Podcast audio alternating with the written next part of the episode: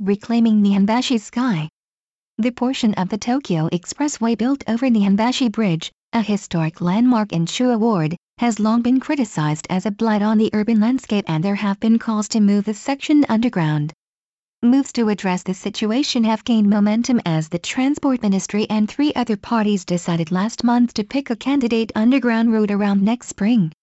The aging expressway, built in time for the 1964 Summer Olympic Games, is ripe for renovation anyway, and major redevelopment projects already planned for the area add to the momentum. The problem is that moving the expressway underground is going to cost hundreds of billions of yen more than renovating the existing overhead structure.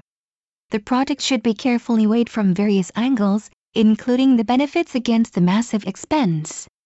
The current stone-built Nihonbashi Bridge with two arches was completed in 1911. It survived the Great Kanto earthquake of 1923 and the massive U.S. air raid of March 1945.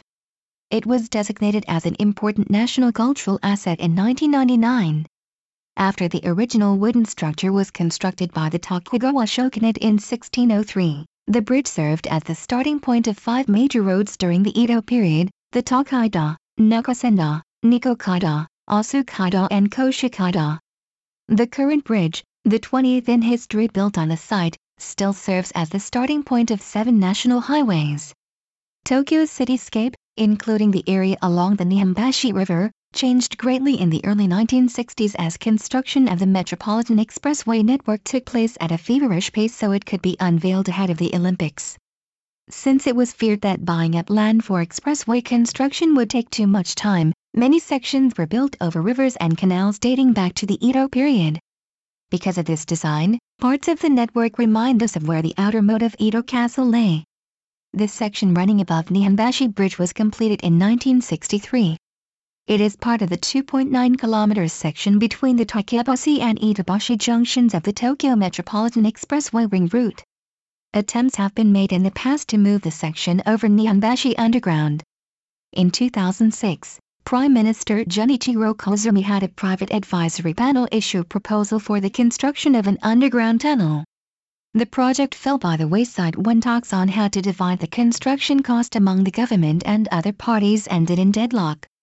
In a 2012 proposal on renovating the Metropolitan Expressway network, a panel of the Land, Infrastructure, Transport and Tourism Ministry said overhead sections, including the segment above the Nihonbashi River, produce a sense of oppression, and ruin the cityscape. It called for replacing the overhead sections of the ring route with underground tunnels. The plan to bring the Nihonbashi section underground took a step forward in July when Infrastructure and Transport Minister Keiichi Ishii and Tokyo Governor Yuriko Koike separately announced that they will start studying the idea in earnest. This paved the way for a meeting November 1 attended by representatives of the ministry, the metropolitan government, the Chuo Ward Office and Tokyo Metropolitan Expressway Company. They agreed to decide around next spring which part of the Takebashi Edobashi section should go underground and make a draft route. The biggest hurdle will be the cost, estimated to run as high as 500 billion yen.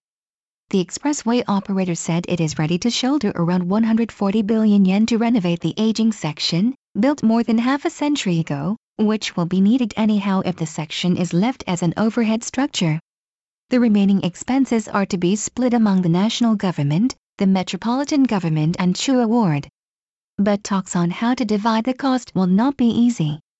It is envisaged that the underground construction project will start after the 2020 Games and last 10 to 20 years. The tunnel route needs to be carefully weighed since various underground infrastructure such as subway lines, power cables, telecommunications lines, gas pipes and water and sewage mains run through the area the construction cost could be bloated even further if technical problems emerge in building the tunnels. Advocates feel strongly that reclaiming the sky over the historic landmark will improve the urban landscape in Nihonbashi, which would in turn benefit tourism in the neighborhood. Those anticipated benefits, and what it would bring to the area's future, will still need to be weighed against the massive additional cost. The Japan Times, December 10.